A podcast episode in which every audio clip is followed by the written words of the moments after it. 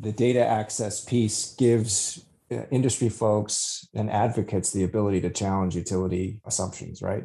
I mean, and that that's uh, probably another huge benefit of having this information available, just to have an independent check on the information that the, the utilities put out there. Um, just seems to me that I, have run across this in cases across the country where, you know, the, the utility really, the utility forecast or the utility analysis, in whatever instance it is, is sort of treated as gospel when we know there are some questionable assumptions that went into what they what they are producing for regulators. So this might give us some new tools with advocacy across the country.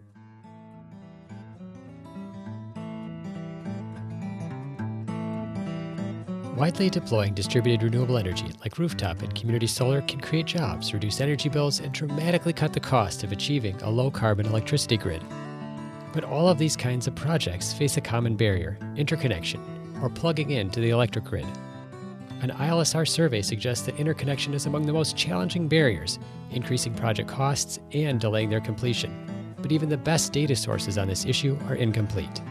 Joining me in January 2023, David Gahl, the executive director at the Solar and Storage Industries Institute, and Justin Baca, Vice President of Markets and Research at the Solar Energy Industries Association, explain how their request to the Federal Energy Information Administration to collect better data from utilities and how it could significantly improve the opportunity to add more distributed energy to our electricity systems.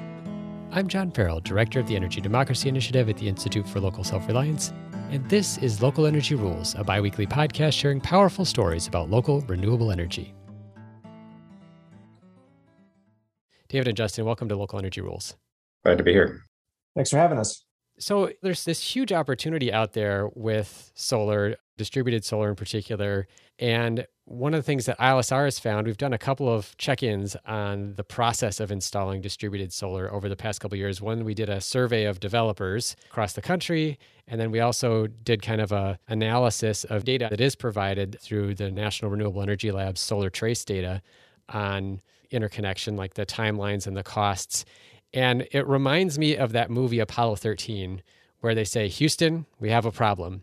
But unlike the movie where they clearly were able to identify, you know, you're venting oxygen and you've got to solve this problem, I feel like we don't really know what it is or who's responsible because the data that's available about interconnection is so inconsistent. It's like there were four separate NASAs and each one has data on different parts of the spacecraft, which leads me to the action that you took so could you talk about why did the Solar Energy Industries Association, why did the Solar and Storage Industries Institute write a letter to the Federal Energy Information Administration? What problem did you see that needed to be addressed? The Solar and Storage Industries Institute and SEIA worked together on a letter to the Energy Information Administration to, to help collect ba- better data about the state of interconnection problems across both the large scale you know, bulk transmission grid and the distribution grid as well. From conversations that we've had with SEIA member companies and firms that are associated with the Solar and Storage Industries Institute, you know, we hear a lot of stories about projects getting derailed by interconnection delays, about high costs of interconnection upgrades, about processes that don't work very well. But there's not great data, as you suggested, John, about the state of these problems. And also, as you pointed out, we have balancing authorities or RTOs that collect information about the transmission system. We have hundreds of electric distribution companies that have their own processes for connecting smaller systems to the grid. And it creates a real complicated thicket of trying to sort out where are these problems? How can we streamline processes? And we thought starting with better data that the Energy Information Administration collects would be foundational to ultimately reforming some broken processes. Yeah, and I'll, I'll add to that that you referenced, John, the solar trace data. That is probably the best data we have right now on distributed interconnection. However, it only comes from a handful of companies, so it's far from comprehensive and only covers certain markets. And, so the Energy Information Administration has statutory authority to collect data on energy in the United States broadly. So they have the authority to produce not only a data set that will cover the data we need, but they can do it comprehensively in the same format so that we can compare one jurisdiction to another on an apples to apples basis. I would say also that we don't want to have to do this state by state or jurisdiction by jurisdiction anyway, just because that's a lot of work and it's really just not going to be comparable from one to the other. You've kind of already led into my second question about the Energy Information Administration. Could you just give a little bit of background? What is this federal agency? What are some of the other data that they collect? What are the useful things that they're putting out there that are helping in the work that you're doing to try to promote the adoption of solar at large and small scale? So, the Energy Information Administration was established in the 1970s to collect information on energy in the United States broadly. So, they cover everything from coal, oil, gas, nuclear, electricity sectors, everything from resource extraction to electricity generation to consumption, including you know consumption of gasoline. Right? They track data from large developers, IPPs, distribution utilities, transmission utilities, you name it. The, their data finds its way into all sorts of places, and it's immensely useful. And I've seen instances where regulators seeking information from the utilities they regulate are not able to get that data from those utilities, but the Energy Information Administration already has it and publishes it. So they provide a huge service to policymakers at the federal level, but also at the state level. And I, I want to also say that the, the task that the staff at EIA have been given is immense. Collecting information on this massive energy industry is huge. And they do it with far fewer people than you would expect. And I have immense respect for that. And one other thing they do that folks will recognize is they produce annual energy outlook every year that goes over a number of scenarios for our energy future that finds its way as the basis for a lot of policy decisions. So adding to that, the Energy Information Administration every three years goes through this process of reevaluating the, the data they actually collect. And so they update the tools that they use to pull in uh, all kinds of information on different subjects. And this past year in 2022, they launched a process to update what are called the electric power and renewable electricity surveys. And so, as Justin and I talked about it, we came to the conclusion that this would be a great opportunity to collect some more information about interconnection, as well as some other topics of interest to the solar and storage industries to have this more comprehensive baseline of data available to advocates such as Justin and, and the folks at SEIA, but also folks at the state level around the country who are working on a variety of different issues. And so we've submitted several rounds of comments now, encouraging the EIA folks to update the information that they're collecting, and in particular, try to collect more data about uh, key issues and key problems that are uh, slowing the deployment of solar and storage across the country. Before we get into that juicy detail about what you were asking them to do, I was hoping to just take a minute. I'll start with you, David, just to ask, like, how did you get into this work? I think one of the things a lot of people that listen to this are curious about is they they hear folks on the podcast and it's like, oh, this is what they've always done. I mean, for me, I feel like it's true. I've been here for 15 years at the Institute for Local Self Reliance, but other folks have kind of had an interesting progression into the industry. And, and David, I'm just kind of curious, like, what got you into this? What has made it interesting for you to be involved with the Solar and Storage Industries Institute. And then, uh, Justin, I'll come to you next. I started off my career in the New York State Legislature. I had the environmental and energy portfolio for one of the houses of the legislature here in the Empire State. And I'd always had an affinity to environmental issues. It was, a terrific opportunity to actually have some influence over policy at the state level, which led me down the path of learning more about climate change and ultimately trying to, to spend a lot of my professional career encouraging the development of renewable energy so that so we can avoid the worst effects of climate change. And that's that's where it started and i don't regret a minute of it over the last uh, 20 years. Thanks david. Justin what, what got you to well, like you i've almost been doing this forever i've been doing this for about 15 years i came to SEIA straight out of grad school which i went to knowing that I wanted to transition into the energy space uh, after previously doing public lands advocacy. I've always been interested in energy, particularly interested in solar energy, having grown up in New Mexico and being very aware of how strong the sun can be. It's been a fascinating 15 years doing research for SEIA. I, I spend a lot of time with EIA data and see a lot of opportunities and missed opportunities to help the industry and the economy function better with greater transparency. Well, it's a perfect transition back to our conversation about the EIA and the comments that you developed.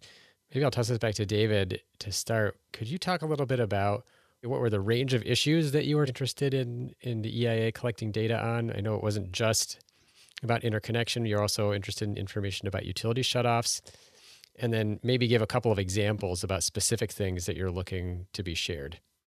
Yeah. So we spent a lot of time in the comments on on interconnection as you suggested and in in particular i just wanted to make note of the fact that some of these data would even help us department of energy interconnection efforts they have something that's called the interconnection innovation exchange where they're trying to, to sort through some of these issues but again they've even been stymied by lack of decent data so having some of this information would even help other agents, you know, other entities within the federal government to push these issues forward. But as you suggested, John, it's not the only thing that we raised. We, we talked a lot about getting more information about transmission and distribution grid operations themselves. Like, what's the state of some of these transmission lines? How much headroom do they actually have? Making that information available to developers could potentially head off some interconnection issues at the large scale before they even stymie or ultimately cancel projects. And then as you suggested too, some information about system operations. Like if there are better data about close calls on the just at the distribution system level. For instance, if there are times when the uh, the, the, grid operators realize that they may be running uh, very close to their margins, or they may they may be looking at a series of, of potential shutdowns across their territories having that information available to developers will make for better grid management and will ultimately help put those resources where they belong to avoid those kinds of situations in the future. So some of that information about utility system outages is really important and even close calls and outages would be really helpful as well. And then I'm going to tee this up for Justin because this is really his deep area of expertise, but just more information about solar manufacturing. The information that the EIA publishes is pretty pretty heavily redacted when it comes to shipments of cells, what the modules look like, what the component parts look like, and I'll send it over to Justin now because he's he's the real expert here. yeah, it's a really opportune time to talk about data collection on manufacturing. You know, when we first drafted these comments, the Inflation Reduction Act had not yet passed, right, and had not been enacted. And one of the things we said was you should really collect a lot more data on solar manufacturing. And you might have to do this anyway because the Inflation Reduction Act passes, there's going to be all these incentives out for domestic manufacturing, and it'll be based on production levels. So you can coordinate with our other agencies on this data collection. And we really need this data to have a better sense of just how effective our efforts are at reshoring uh, manufacturing and gaining some resilience in our supply chains we're asking for as Dave said, a lot less redaction, but also a much more comprehensive look at the supply chain. I will say also on the deployment side, one of the goals here is to enable third parties to do some hosting capacity analysis, as opposed to relying solely on hosting capacity analyses done by distribution and transmission system operators. If we have the data so that others that can perform that analysis, we could identify on our own places in the grid that are ripe for additional deployment and hopefully address some of those interconnection delays before they become problems. And also look for solutions, right? If we only have one gatekeeper that has the ability to see this data and look for solutions, we're not going to find as many solutions as if everyone can do that. So that, that's a big thing. And then you had also asked, John, about the data we're collecting. We, we suggested EIA collect on consumption and rate structures, right? Right now, EIA only collects revenue by customer class and sales by customer class for each utility. So, uh, say PG&E, the number of customers they have, how many megawatt hours those customers bought, and what the revenue is, right? So, what you can get at that is average utility revenue per kilowatt hour for residential customers. But we know that that isn't the price signal that customers see, right? They see their rate schedule, which is a fixed charge, and they see a volumetric charge. And if you're a commercial customer, you might see a, a demand charge. And what we'd like to see is EI collecting the actual rate structure for all of the different types of rate structures, and then the revenues by uh, line item for each of those rate structures so that we can see what price signals customers are really responding to and the way that these tariffs actually impact customers. And this gets to some of our interests, not only as an industry looking to serve customers, but also for our social justice mission. We care about the tariffs that are being put on lower income customers. And this gets to the shutoffs as well. I mean, we see in New York right now, the state's getting ready to help cover the cost of unpaid bills. But we want to see how many customers were actually shut off from service because of unpaid bills. And right now, that data is not readily available.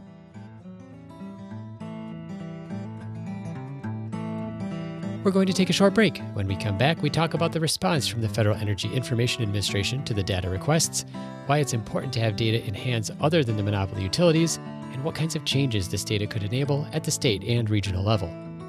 You're listening to a Local Energy Rules podcast with David Gahl, Executive Director at the Solar and Storage Industries Institute, and Justin Baca, Vice President of Markets and Research at the Solar Energy Industries Association. Hey, thanks for listening to Local Energy Rules. If you've made it this far, you're obviously a fan, and we could use your help for just two minutes. As you've probably noticed, we don't have any corporate sponsors or ads for any of our podcasts. The reason is that our mission at ILSR is to reinvigorate democracy by decentralizing economic power. Instead, we rely on you, our listeners. Your donations not only underwrite this podcast, but also help us produce all of the research and resources that we make available on our website and all of the technical assistance we provide to grassroots organizations. Every year, ILSR's small staff helps hundreds of communities challenge monopoly power directly and rebuild their local economies. So please take a minute and go to ilsr.org and click on the donate button. And if making a donation isn't something you can do, please consider helping us in other ways. You can help other folks find this podcast by telling them about it or by giving it a review on iTunes, Stitcher, or wherever you get your podcasts. The more ratings from listeners like you, the more folks can find this podcast and ILSR's other podcasts, Community Broadband Bits, and Building Local Power. Thanks again for listening. Now, back to the program.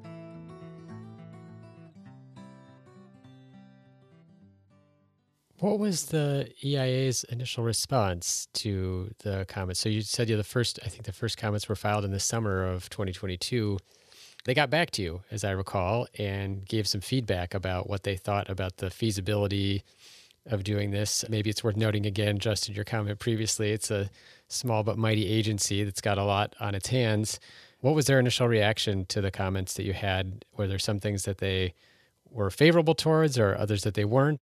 What in general did they say? Well, I'll start. They they initially pushed back on some of our uh, requests for additional data and said that in the sort of in a limited window of time they had to update their data collection efforts that they, they couldn't collect all the information that we were seeking.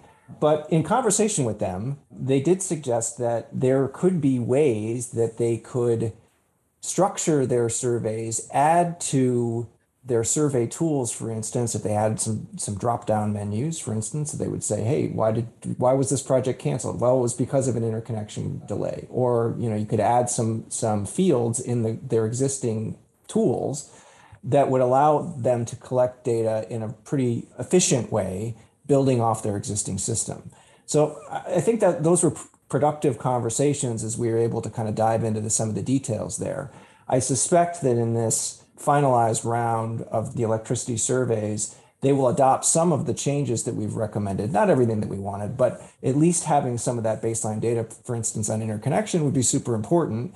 We're hoping to see a series of additional changes over time because, uh, especially with the passage of the Inflation Reduction Act over the summer, it's clear that EIA has to collect more data about renewable energy systems and their contribution to the grid. And they're going to have to keep making changes, probably not on a three year timetable, but on a more frequent basis because there's just more to report on and, and the financial incentives and the, the drivers for renewable energy will require more data to help form policymakers about the, the effect of the law. It, it came off to me as uh, very constrained by their IT infrastructure, frankly. Right? They they've got a certain survey tool they can use that was built out years ago, And in the timetable they're working with, they can only make fairly modest changes. But the, you know, to Dave's point, they are planning on doing more in the future. With more time, they can make more substantial changes. I'm curious about one thing that I think, Justin, that you brought up a little bit ago. I was around the solar hosting capacity. So, one of the things that you mentioned about the requests that you were making from the EIA was around this idea of hosting capacity. So, essentially, for folks who are not familiar, first of all, I've got a great podcast interview in Local Energy Rules back a ways on hosting capacity if folks want to dig into that in particular. But the essential idea is where is there room to plug things into the grid already, and where are there places where capacity is really tight? What you talked about in particular, I thought was interesting, Justin, was this idea that if third parties had more of the information and could do more of their own analysis, we don't have to rely on, gosh, it's only like a half dozen or a dozen utilities across the country that seem to regularly be doing hosting capacity analysis. Some of them are maybe not very interested in it, of course, because the stuff that gets plugged in might not be things that makes them money. There was an interesting sort of conflict of interest or tension for them around this. I mean, you also mentioned too, I guess I've this idea that there are state regulators who want information about the utilities they oversee, and it's sometimes easier for them to get it from the federal government than it is to get it from the utility that ought, ought to be just giving them data when they want data, right? Like they are being regulated. I don't know if you could talk a little bit more about sort of this tension that there is for utility companies in operating a system in a monopoly fashion, as is true of all distribution grids at least. And if there are maybe some other examples or things, situations like this where it's been very helpful to open up the books a little bit and let uh, participants in the market have more access to data. Yeah, I mean, and it's not just about being able to produce hosting capacity where the utility isn't providing it. It's also about having a different view on hosting capacity. For those who've been around as long as us and remember what happened within Hawaii, within Hawaiian Electric territory, they had stopped allowing interconnections at one point because they were getting up to, I think it was a 110% of minimum daytime load.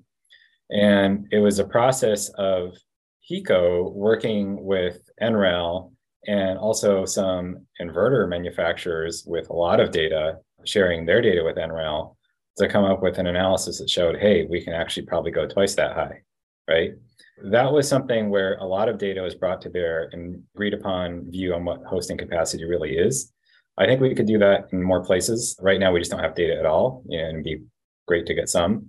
And to be able to combine that eventually with actual inverter data or other system data would provide more options to use all the headroom we have available instead of using like a ultra conservative made up engineering margin right? It's like oh 120% is probably right number. We'd rather have some real analysis behind that.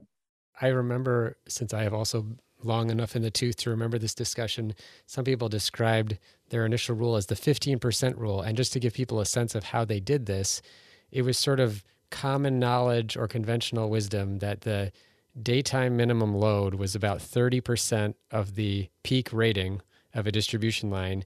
And for a safety margin, they just divided it by two and said 15% is how much distributed solar you could put on this system. So it was really, there was almost no data at all involved other than somebody somewhere had must have come up with that rule of thumb about 30%, and then they just divided it by two.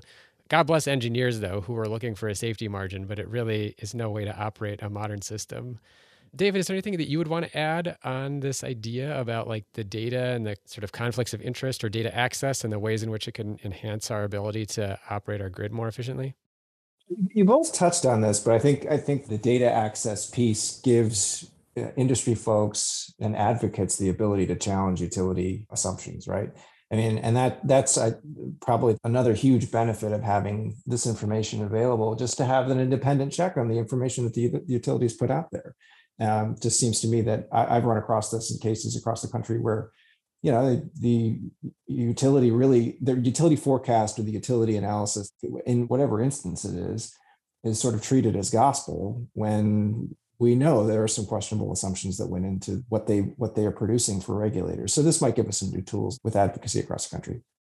And I, I would add to that, Dave, that frankly, you know, utilities have a finite staff as well, right? They may have a, small number of engineers that are available to work on this stuff. And that just creates bottlenecks. And we want to remove bottlenecks. It's a good transition to something that I remember seeing in the EIA's response to your initial comments, which was one of the concerns they had was creating a burden on distribution utilities. It sounded like, from the standpoint of like responding to the survey, it made me laugh. And ILSR also commented in this process. And one of the things that I noted was that, of course, distribution utilities and any utility like that that has a monopoly can hire as many people as they need to do the job and they their customer base is captive. It's not like they're going to get priced out of the market by another competing utility for collecting that data. I guess do you how do you feel about that response? Like do you feel there is a reasonable issue there though? Is this like an IT issue for distribution utilities in the way that it might be for the EIA of like okay, maybe we need to have a little bit of grace for them doing this or do you feel like that idea of burden is a little bit overblown? I think it's overblown. I mean, I think the electric distribution companies are answering all kinds of questions about their systems anyway. This is some additional questioning on top of that. It's not that much more information. It, it did seem like it was not a great argument. But I think it, the other piece of this too is that there's a fair amount of respondents to these survey tools from the solar industry on certain forms and certain surveys where the the reporting burden is actually on industry participants and they're interested in providing additional data and having the ability to do that. And justin can speak more about this because he's closer to it. Yeah i mean particularly on the utility scale side all projects larger than one megawatt ac are supposed to submit eia form 860 and form 860m within 12 months of beginning commercial operations maybe even 12 months of beginning construction and so because a sizable majority of new power plants coming online over the next decade are going to be solar power plants, it means that the solar industry is going to shoulder the majority of the reporting burden on this. And the solar industry wants this information and it's worth giving. Looking at this from a Paperwork Reduction Act perspective, where the industry is asking to have the burden placed on it.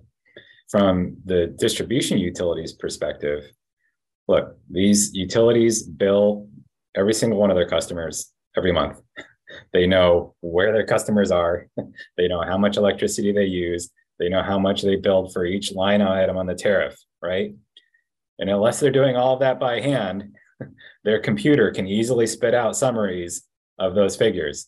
And I bet those summaries are spit out for someone at each of those companies on a regular basis. And EIA now has a record of having API access for data submission from balancing authorities, right? Their Form 930, which they enacted one or two cycles ago, accepts hourly and sub I think maybe even sub hourly data on electric grid performance, right? And this is less burdensome than that, especially if it's automated. It, you know, the Paperwork Reduction Act sort of envisions people having this reporting burden of paperwork. But what we're talking about here is automating stuff, right? And so it could actually be lower burden. Yes, you set it up and you may have to maintain it. But after that, it's probably ends up being lower burden than answering these questions one off from regulators and, and whoever else on an irregular basis. Speaking of regulators, what is interesting to me about this is that we have 50 different state regulatory frameworks for the electricity market. This our, our traditional model is to do this at the state level we have the problem of we don't really want to have to go and try to set up data collection regimes in 50 different states because making sure that they were all the same and that the data is comparable would be a disaster. So we go to the federal government and we get the data, hopefully from EIA with this survey, should they eventually incorporate it into their surveys. So they'll collect this data, but who sets the policy ultimately? Like what what changes could come from this? And at what level are we likely to see the changes? Is it going to be back at the state level that we would see potential policy change enacted if, for example, we learn things about interconnection cost and data? And are there good examples of reforms that could streamline things? I'm thinking of a couple just off the top of my head. One is, I think it was in Vermont, it was years ago, set up sort of a presumptive interconnection for small scale solar. Basically, like if the utility doesn't object within, I don't know, it was 10 or 30 days or something, then you get to plug in your project. And then I guess I'm also thinking about Hawaii. Obviously, there's been a lot of iterations. Justin, you already mentioned kind of the history there, where the utilities' profits now are dependent on performance metrics that may include things like helping to facilitate interconnection of solar. which obviously could be informed by the, the kind of data that could be collected. So, what, what sort of policy changes do you envision could be coming out of this, and, and who would be doing them? And are there good examples that you're seeing out there? I think there are three theaters where policy reforms could happen. First, let's start at the state level. All public utility commissions have tariffs that, that guide the interconnection of distributed resources. And so I think these additional data, if, if they would show that there are significant increased costs for trying to connect either large distribution or uh, rooftop systems to their grids, kind of raises a question about okay, if the upgrade cost to the system is really expensive, who should be shouldering the burden of that cost? Should it be only on the developer? Should it be on the developer and then the other ratepayers? How does that formula get determined? And so it raises this whole series of questions about if the goal is to connect a whole bunch more of these systems quickly, then the questions about cost and questions about who bears an appropriate portion of that cost come, come to the fore. I think the second area for potentially reform activity would be at the RTO level. So if these data show that um, there are you know, similar problems that you saw at the distribution level, then the RTO processes and their working groups and in their operational planning, they could come up with streamlined interconnection procedures. So they could come up with some ways to address the high costs of upgrades there too, even within the, the governance structure of an RTO. Just really quick, the RTO for folks not familiar, the regional transmission, sort of on the high voltage transmission, the larger projects. And so, and the, the third theater would be action by the Federal Energy Regulatory Commission. I mean, they ultimately decide the broad policy for how the RTOs operate, for instance, and they could take up a series of reforms where they would sort of set a policy standard and then the individual RTOs would have to adopt what FERC sets as the as the national policy. So this can play out a lot of different ways, but ultimately everybody needs good data to make good decisions. And that's in part why we got interested in this exercise. One of the things that's really interesting to me going back at the state level there is that and to your, your point, David, about this question about how costs are allocated when the grid needs upgrades, what I find really interesting is I feel like on the side of load growth, so if just terms of using more energy, if I buy more electric appliances, if I use more electricity, historically those costs have just been socialized, right? The, when the utility has more customers using more energy, they'll just upgrade transformers or substations, and we all pay for that collectively. And so I, I guess I'm kind of curious if there's are ways in which that practice on the side of load growth ought to be applied eh, to some degree around this idea of interconnecting generation, especially when at the smaller scale, it's really hard to plan for all of the different ways that people could be doing this. I mean, this kind of gets maybe to that issue of hosting capacity as an analysis of like helping people plug in where there is space. But at some point, we we're potentially going to generate more locally than the grid was built to deliver locally, and we're sort of sharing across different local areas and regions. I don't know. I'm getting pretty far into the weeds here, but I guess I'm just sort of curious about this broad idea that we socialized the cost of using more energy, and here we are talking about people sort of using their own money to bring in power generation into the system in a whole bunch of different points. But as our current practice is largely to make those folks pay to deliver that cost to the grid as opposed to socializing it the way we've done with using energy. Yeah, and I just come back to to the goals. I mean, for the most part, state regulators across the country, or state legislatures across the country, for that matter, have set these pretty ambitious renewable energy transition goals. So they want to reduce greenhouse gas emissions by 70% by the year 2030, for example, in New York. And if you're serious about reaching that goal, you have to take, you have to connect systems quickly and you have to connect systems at volume. And so I think your point's an excellent one, John, that we need to be thinking about what's a proper allocation of cost among the ratepayers to achieve that overall objective. And does it mean potentially having more ratepayers pay for the cost of interconnection upgrades so that we can interconnect systems more quickly? That seems like it's a good idea to me. And Massachusetts is sort of headed down this path already. They have a couple of interconnection proceedings over at their Department of Public Utilities where they've set sort of an upper limit for connecting smaller systems. And then any cost above that limit would actually be socialized to the, the rate base in that particular area. So that seems like a promising model for trying to get systems connected more quickly and, and should really be looked at by other states. Justin, is there more that you would add in terms of thinking about what policy reforms or ideas might come out of having access to this data, as well as any examples that you have you think that are, are worth mentioning? I would say that just having the data, because we're going to try lots of things. You know, we're going to have 50 different states come at this from probably more than 50 different angles. And finding out which ones work well, being able to say which ones work well, will help us hone in on the right solutions, right? Otherwise, we don't have a way of comparing one to another. We're just going to keep making new mistakes. I, I think it's just helpful for us to actually learn from each other's experiences that way. What's the next step here, if that's helpful? I, I would say the next step is to find out what EIA does with this round, but then really work with them and with industry to try to come up with the right approach for the next round of updates for these forms, right? This is going to be an iterative process. Showing EIA what would be useful to policymakers and industry is going to be an ongoing exercise. Is there anything for other folks who have been involved in clean energy, climate, solar advocacy, uh, kind of as you were getting to, David, these goals that folks have won through hard work at advocacy at the state level.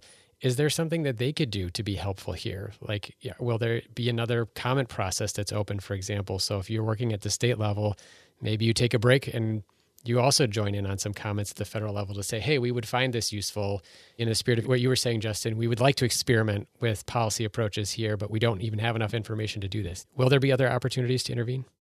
Absolutely. So, this round of comments on the electric power and renewable electricity surveys, that's wrapping up. We expect EIA to finalize its survey process uh, within the next couple of months. But as Justin pointed out earlier, EIA has already communicated to us that they understand they will need to continue to collect more data on these topics. And so this will get reopened. And so I would encourage state advocates around the country that are listening to this that this may be a place to spend a little time.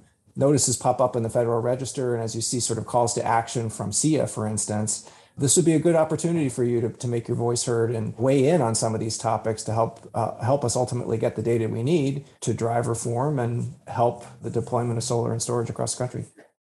I'll make sure too that on our show page for people who like myself who are not familiar with parsing the Federal Register, what to look for in terms of those opportunities as well when they do pop up. Justin and David, thank you so much for coming to talk about this work of extracting more data about a very active sector of our electricity business. Thanks for having us. Thanks, John. Thank you so much for listening to this episode of Local Energy Rules about the need for better interconnection data with David Gahl, Executive Director at the Solar and Storage Industries Institute, and Justin Baca, Vice President of Markets and Research at the Solar Energy Industries Association. On the show page, look for links to ILSR's Solar Developer Survey and our analysis of the limited national interconnection data that shows a lot of variation in cost and timelines for solar projects to get grid connected. We'll also have links to the comments sent to the Energy Information Administration by SEIA and SI2, as well as ILSR's comments on the same issue. And we'll have a link to the search page at the Federal Register, where you can see future opportunities to comment. Please also feel free to reach out to me, to Justin, or to David if you'd like to join in. Also, on ILSR's website, you can find my interview with Yochi Zakai about hosting capacity and why it's valuable data for expanding solar access. You can also find a recent conversation that I had with developer Dan Jewell about the challenge of connecting solar wind hybrid projects to the grid, or my talk with Howard Crystal and Liz Veazey about a petition to the Federal Trade Commission to investigate monopoly utility abuses, including their power over interconnection. Local Energy Rules is produced by myself and Maria McCoy with editing provided by audio engineer Drew Berschbach.